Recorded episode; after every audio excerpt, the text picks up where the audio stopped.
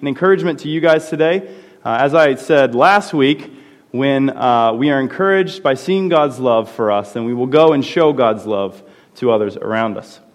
Okay, so please turn to Hebrews chapter 2. Um, and this section of Scripture, just to give you a little context, is stemming from an argument that the author is making that Jesus is supreme over angels. So apparently there was a problem here where uh, Jesus and angels were being put on the same level, and the author is arguing that's not the case. And so basically what he's going to do is he quotes the Old Testament seven different times, those Old Testament quotations referring to who Jesus is, and he's asking, of which of these questions did God ask or say to the angels?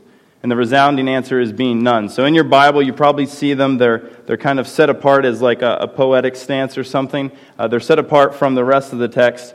And so he says, You are my son. Today I've begotten you. He never said that of any angels. I will be to him a father, and he shall be to me a son. Again, no angels, he said that too. So he, he's talking about that all the way through. And so that argument and that train of thought is chugging right through to chapter 2 as he continues to exhort believers in this way, the believers at uh, these Hebrew believers. So, we get to chapter 2. I'm going to start in verse number 5. Follow along with me. I'm going to read 5 through 8. It says this For it was not to angels that God subjected the world to come, of which we are speaking. It has been testified somewhere, and so here again he's going to quote the Old Testament, Psalm chapter 8. What is man that you are mindful of him? or the Son of Man, that you care for him. You made him for a little while lower than the angels. You have crowned him with glory and honor, putting everything in subjection under his feet. So I want to do a little building before we get to the main point and the most encouraging point, I think, of this text. Um, but God the Father here is putting everything in subjection. And so in this section here, in Psalm chapter 8, he's talking about God has put everything in subjection to mankind okay? To human beings. Our purpose at the very beginning of the world was to rule and have dominion over the earth.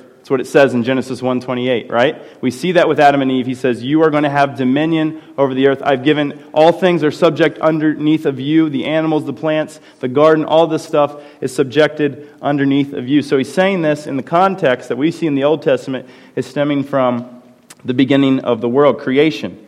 So God puts uh, the world in subjection um, to the humans to reign for his glory, yet we see and we know that they, we mess it up through sin, forfeiting this right to rule forever, and that forfeit actually then brings in death as a consequence. So the world that God has set up for humans to rule is intoxicated with sin. But thanks be to God that He sent His Son into humanity to restore this reign. And so we'll take a look at that. So, mankind as rulers is a concept that is fulfilled through Christ. Okay? Mankind as ruling and reigning is a concept that then would be fulfilled through Christ, the Son of God. And the author pulls Psalm 8 to reference man's rule of creation. And then at the end of verse 8, so after the quotation marks end, he says, Now in putting everything in subjection to him, he left nothing outside his control. At present, we do not yet see everything in subjection to him. But we see him who was for a little while made lower than the angels, namely Jesus, crowned with glory and honor. And I'll stop there. So we know that he's taking this Psalm 8 text and he's applying it to Christ. Okay? Stick with me. I'm building. So he's the fulfillment of those words and that rule there. So the Father leaves nothing, God the Father leaves nothing outside the control of his Son and puts everything in subjection to him, though the text says we do not currently see this. So this is sp- speaking of a future event and that God will finally and ultimately put all things underneath Christ as he rules. But we get glimpses of this in the New Testament. If you want to go to the first slide there, in Matthew 28, we see, and Jesus came and said to them, all authority in heaven and on earth has been given to me. Okay, so he's proclaiming there that he has all authority, i.e., everything has been put in subjection under him, right? Um, we see in verse 9 of our text here in Hebrews 2, it says that same thing. The next slide, Revelation 17. And they will make war on the Lamb, and the Lamb will conquer them. This is Christ, for he is Lord of lords and King of kings. So he is, he is over, supreme over everything. He is the Lord of lords, He's the King of kings. And then we go to Colossians 1. For by him all things were created in heaven and on earth, visible and invisible, whether thrones or dominions or rulers or authorities. This is talking about Jesus here. Everything was created through him. All things were created through him and for him, and he is before all things, and in him all things hold together. And he is the head of the body, the church. He is the beginning, the firstborn from the dead, that in everything he might be preeminent. So again, we see Christ supreme as king, all authority, everything subjected underneath of him. And then the last text here, Ephesians chapter 1. Man, I am only 24, and I can't read that back there. And what is the immeasurable greatness of his power toward us who believe? According to the working of his great might, that he has worked in Christ when he raised him from the dead and seated him at the right hand in the heavenly places, far above all rule and authority and power and dominion, and above every name that is named, not only in this age but in the one to come. And he has put all things under his feet and gave him as head over all things to the church. So we see how this Psalm 8 text was talking about mankind. Mankind failed through sin, and now Christ is the fulfillment of this rule and reign, has always been the case. So there's plenty of points here to see, plenty of scriptures to see that from, that he's ruler, that he's king over everything. And this will be helpful as we build. Let's go to the next two verses here, verse 9 and 10. I'm going to repeat number 9 here. But we see him, for who was a little while made lower than the angels, namely Jesus, crowned with glory and honor because of the suffering of death, so that by the grace of God he might taste death for everyone. For it was fitting that he, for whom and by whom all things exist, and bringing many sons to glory, should make the founder of their salvation perfect through suffering. Okay, this is the second point that's going to build on the first. That Christ is king, he rules over everything, everything's subjected to him. He fulfills what mankind has lost. Next, he was made little lower than the angels. This is a brief mention here of Christmas, right? We see this. He was brought lower than the angels for a little bit of time. He was crowned with glory and honor, and ultimately he goes to suffer at the cross, tasting death in the place of everyone else, everyone that would call on his name. So, Jesus Christ, who is ruler in heaven, all authority in heaven, all authority on earth, is in heaven in the midst of perfection, which is made through him and for him all of this being perfectly praised by millions and millions of angels constantly, being, being just shouted out and praised for all eternity, then becomes a little lower than those angels. So the angels praising him, he says, I'm taking a step down to be lower than them in status, if you will, to become a human on earth to save my people. So Jesus condescends and takes on the humble form of a servant. We see that in Philippians chapter 2. In obeying until he suffers and dies on the cross for the sins of the ones who were supposed to rule. Remember, through sin, which ultimately brings about death, humans lose their reign God created for them. They can't rule forever if they can't live forever. So this was fulfilled because Christ came down and tasted death for everyone. Christ fulfills the requirements of being the rightful ruler over God's creation. And the Father didn't just do this so that Jesus himself would be crowned with all glory and honor that we see here in Hebrews 2, although that is the climax of it. He also did this that many sons, in verse 10, many sons, many daughters, would be brought to glory with him, alongside of him. So, Christ would be the founder of their salvation because the sons need saved and brought to glory with Christ. The way they are saved is by escaping death and separation from Christ. Death and separation need tasted by somebody in order to fulfill the penalty for sin, which is death. Christ tastes death and atones for the payment to be the pioneer of our salvation. And because of Christ entering humanity, many sons, many daughters, me, and some of you out there get to go to glory with him. That's amazing. So Jesus Christ founds our salvation. He's the producer of our salvation, and one day will complete our salvation. And none of this, notice in this text, none of this happens apart from suffering. This is all done because of suffering. Somebody had to suffer, and it was Christ on our behalf. The suffering and death of the founder was necessary for the salvation of the followers. So, all that I say, I'm getting to the point here, I promise, and I won't go another hour. I want us to see the closeness in which this brings us to our Savior. Because this all happening right here is a formula that brings us very close to our Savior. How many of you, by raise of hands, have siblings? Okay, most of you. If you don't have a sibling, how many of you have a family member or a friend who embarrasses you? Yeah, probably, right? Most I think I'm accounting for everyone here. So you know the feeling when you're out in public and that friend or family member just does something stupid and you're and you're tempted in your heart to not want to claim them, right? I, I don't know who that is. I'm not related to that person. You say all these things, right? All this stuff happens. I have two older sisters who I am sure I have embarrassed many times over the years, and I also have a younger brother. Now, when I was growing up, my younger brother, he's six years younger than me. I was not very kind to him as an older brother at all. In fact, there's a lot of times in my life where I wish I could take back things that I said and did to my brother. I was not a kind older brother. I was not a good older brother. Um, and I often wished I didn't have a younger brother. And I know that's terrible, but that was my heart. Um, I remember one Christmas sp- specifically.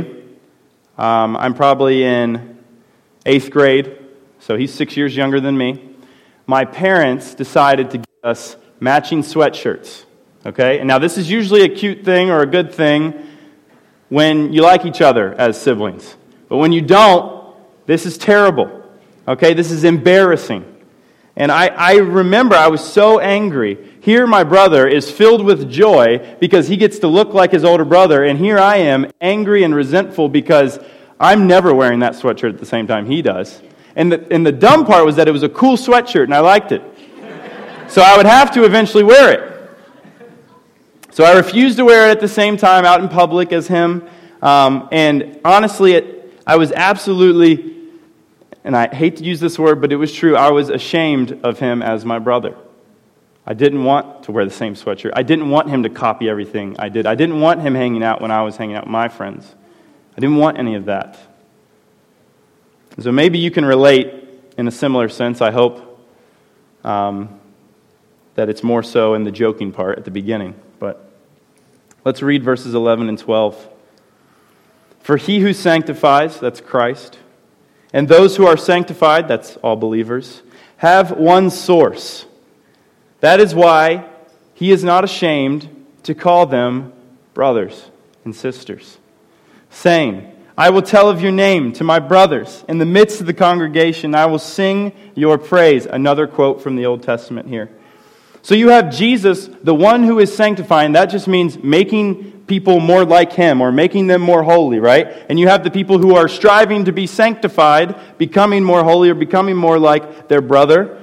And you have all of this stemming from one source. And um, this is my uh, emergency sermon. There was supposed to be a sermon preached about Father's Day or something like that today. Um, but here we have one source. We all are coming and stemming from one Father. So there's your Father's Day message there. If this verse says we are brothers and sisters of Jesus, how can that be unless we come from the same source? That being, stem from the same Father. So here's the, here's the difficulty here. You have Jesus who's begotten, which means he's not created by the Father, like we would be a product of our parents, right, as kids. Um, he's not created, he's begotten. He's always been. He's a second person of the Trinity. He's not the Father, and the Father is not Jesus, but they are one in personhood. They're distinct persons, but in the same personhood. Okay? So uh, Jesus was begotten, believers are adopted, but we all have the same Father. When I talked about last week, actually, when we are saved, when we put our faith in Christ, like you saw these two people just do today, they get adopted into a new family. We get adopted into a new family. It's God's family. It's perfect. It's amazing. It's beautiful. It's everything it's supposed to be. And since we all have one Father, this is where Jesus says, I am not ashamed to call other believers my brothers and my sisters. And so here's where I find much encouragement. I find much encouragement in the fact that we literally can call, as believers, can call Jesus our brother. That is incredible. I don't know how that is possible. The one who has everything subjected to him, uh, has all authority, came from heaven in the midst of perfection down to earth to die on the cross to make us brothers and sisters, sons and daughters of the Most High God. I can't fathom. I can't fathom. So, in the middle of our sinfulness, and what would be constituted as an embarrassment to Jesus Christ, to your brother, he sees this and still says, That's my brother, that's my sister, and with no shame. So when we fail to imitate him rightly, when we turn our back on him, when we doubt Christ, our Savior, that does not change what he calls us in our positioning in the family. By God's grace, that does not change who we are in the family, brothers and sisters of Jesus Christ, our Savior. We're talking about the King of the universe here, calling you a brother or a sister. The King of the universe, the one that made the universe. Through him and for him, all things were made. Everything you've seen and everything you've never seen is all for him. He's the King of it, He's supreme, and He's your brother. So, Again, if you're a follower of Christ, this is your status. I have a verse up there, Revelation 3. The one who conquers will be clothed thus in white garments, and I will never blot his name out of the book of life. I will confess his name before my Father and before his angels. One day, Christ will confess your name if you're saved here today with no shame before his Father to let you into the family. Psalm 20, 22 is quoted here in verse 12 uh, Jesus telling um, to the Father. So he's so you have to kind of see he's speaking to the Father in this verse, or at least how the author of Hebrews puts it here. I will tell of your name, the Father's name, to my brothers.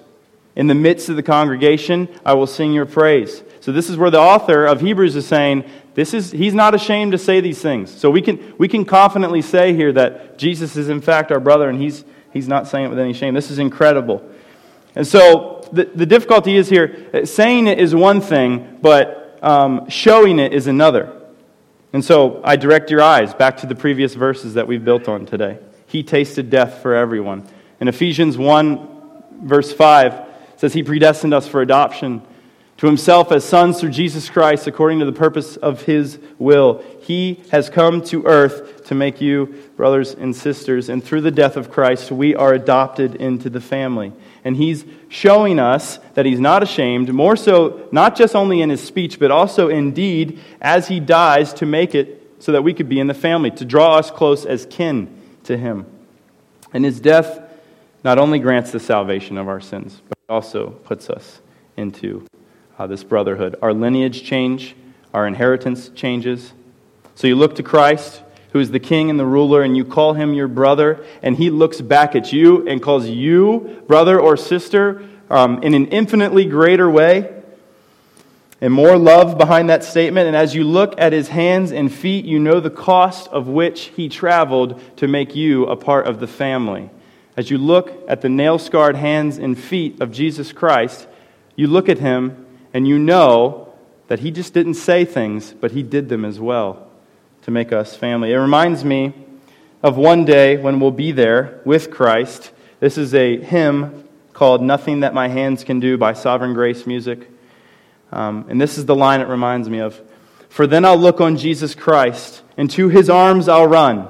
And when I see him face to face, what glory that will be to look upon my Savior's scars and know they were for me. Isn't that amazing? There won't be any scars in heaven except for the ones which, require, which our sin required on Christ our Savior. Your scars, embarrassing as they are or whatever, you won't have them anymore. You'll be made perfect. But there will be scars on the Savior's hands and feet and in his side to remind you of the redemption that is found in Christ. So I'm incredibly encouraged by this text, and, and so we take this encouragement and we build on that to then um, produce life change, to go be different because of what we know of the Father's love. You don't just look at the love of Christ and then be unchanged about it, okay? That can't be. You can't understand, like genuinely understand the love of Christ and not go be changed and be different. It doesn't work like that. So, because of the encouragement and joy brought to me through this text, it challenges me, and I'm going to present that challenge to you. Um, Sophie and I, we lived in Wheeling, West Virginia, which is the northern panhandle of the state you currently are in. Um, and we were a part of a ministry called Young Life, which is a student outreach to high schoolers. And so we were part of this ministry, and we met at this person's house um, every week. And they just so happened to be the house that lived across the street from where Brad Paisley used to live. Do you guys know who Brad Paisley is? I would assume so, right? Famous country music artist, yeah. Maybe one of the most famous country music artists. He's actually from West Virginia, a place called Glen Dale. Have you ever heard of Glen Dale, West Virginia? I didn't think so. Okay, it's close to Moundsville. And so we did a ministry at this person's house, and they would always, with no shame, always say, Brad Paisley used to live there. okay, who cares about that? Brad Paisley used to live there. Actually, the sign for the street was Brad Paisley Boulevard. And actually, as you entered the town, which probably a couple hundred people in it, there was a sign that said, Home of Brad Paisley, country music star, okay? And so the people that we did this house at, they, they were not ashamed to say, that's Brad Paisley's house. In fact, they told everybody, and they come in, and then I started doing it. And I'm saying, hey, Brad, I go to this thing called Young Life, and we meet at this person's house, and they live across the street from where Brad Paisley used to live. and I then became like, that is so dumb. Why am I saying that? But I wasn't ashamed to say it. I wasn't ashamed to tell all my friends. Brad Paisley, he probably walked these streets here, right? They weren't family, but they just lived across the street where he used to live, and they would tell people that with no shame. So, dumb analogy, but how much more should we be unashamed to tell people and speak the name of Jesus Christ? So, playing on the words of Psalm 22, should we not go tell of his name to other people? Should we not go tell people about our brother and what he's done? Should we not go sing his name loudly in the midst of a congregation with no shame, no matter if you can sing or if you can't? When we leave this building, we should never be ashamed to speak of our Lord and our King and our ruler and our brother. There should never be shame when we speak the name of Christ. So that we can cry out with, with Paul in Romans 1:16, I'm not ashamed of the gospel. If it means death, it means death. If it means persecution, it means persecution. He died for me. He was persecuted for me. That's my brother, and I'm going to tell you about him. I'm going to tell you what he's done because he can be your brother too. So never should we have shame. Christ has every right to be ashamed of us. Every right to be ashamed of us. We have given him countless reasons why, and we will continue to give him countless reasons why. It was never, listen, it was never advantageous for Christ to come and make us his family. Never. There was no advantage to that. It costs him everything else. He left glory, the midst of perfection, the ruler of the universe, came and died on a cross, being a human. He walked the ground that he made. He obeyed the law that he authored. He did all this for the glory of his name and to make us sons and daughters of the Most High God. And we bring absolutely nothing to the table. Uh, there's one more verse up here, Hebrews 12. So this is later on, the same book. Verse 2 looking to Jesus, the founder and perfecter of our faith. Okay? This is springing from chapter 2. Who, for the joy that was set before him, endured the cross, despising the shame, and is seated at the right hand of the throne of God. Christ died a shameful death so that he would, without shame, profess us as brothers and sisters.